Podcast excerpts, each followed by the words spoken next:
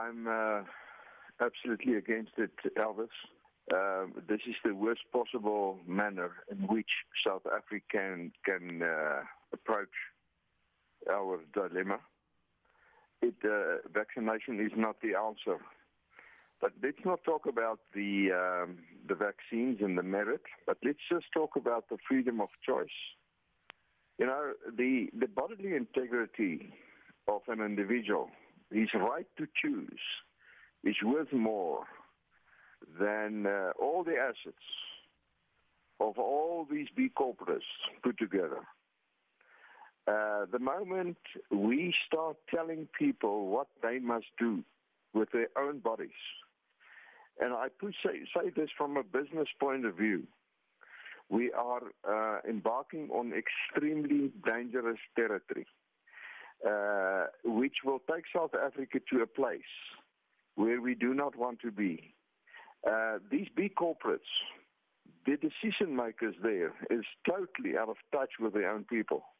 Do they expect that a small businessman employing 10, 20 people will tell to his people, tell his people, you must be jabbed because it's not a vaccine, it's an experimental injection. You must be jabbed. And, and if you don't, then I will dismiss you. Government is making a big mistake here because business will not do it. Mm-hmm. You know your people. You know your people. You're in touch with them. You work with them. You see them every day, and you want to see there there's a good worker of yours. Leave your workplace. Walk out of your workplace. Because he says, I don't want to do that. I respect my body. And, and, and whether you're right or wrong, you have the right to make that decision. The big corporates sit there in their high towers. And I tell you, a big uh, monopolies are more dangerous than socialists. Uh-huh. More dangerous than socialists. They sit in their high towers and they make decisions what's happening on the ground. They feel nothing for their people. Nothing. Now, we've... now if we, yeah, now, nothing for their people. Yes. And they make that decision. It's wrong. It's the worst possible decision. Now, we've heard that MTN, of course, uh, will fire employees who don't adhere. So, would it be legal for such companies to fire those employees who don't comply with the mandatory vaccine policy?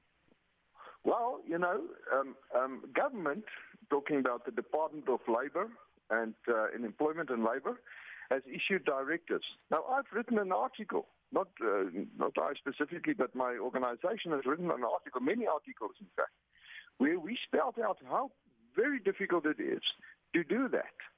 And the Department of Labor, in, um, um, in issuing that directive, specifically said that this is not uh, uh, um, giving a go ahead for people to dismiss people for not wanting to vaccinate. That's what they say specifically.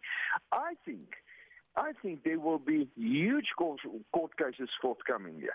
Now, I've advised, and, and, and, and NEASA has a, a constituency of thousands of businesses. I have advised these businesses do not go there. It will destroy your business eventually. It will, first of all, you're legally on the wrong side. But secondly, you will destroy the spirit in your workplace. You will bring division. You will not recover from this. But Mr. Papenfus, yes, how will, uh, the, yes, how will the country then achieve herd immunity unless the majority of our population is vaccinated? how if we how if we achieved herd immunity with every flu challenge that we've had? Herd immunity comes from from natural immunity. Natural immunity. Now, of course, if the president says, I want the vaccine, I say, go for it. That's your decision. That's fine. But, you know, the biggest mistake that we've made is our approach towards this challenge. We've locked people down. We've asked them to wear masks. You know, we've locked children down. We've weakened their immune systems. We would have been over this thing. The whole world is surprised. This is a madness that we've been subjected to. This is madness.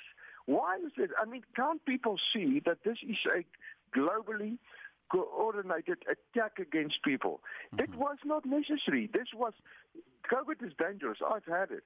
I was quite sick. I was in the hospital, hmm. but I was sick. You you feel sick. It's a terrible. It's a terrible flu. It's it's terrible. But the fact is to to do what we've done to people. God has given us a natural immunity. We can fight anything with our bodies. It is inherent in us.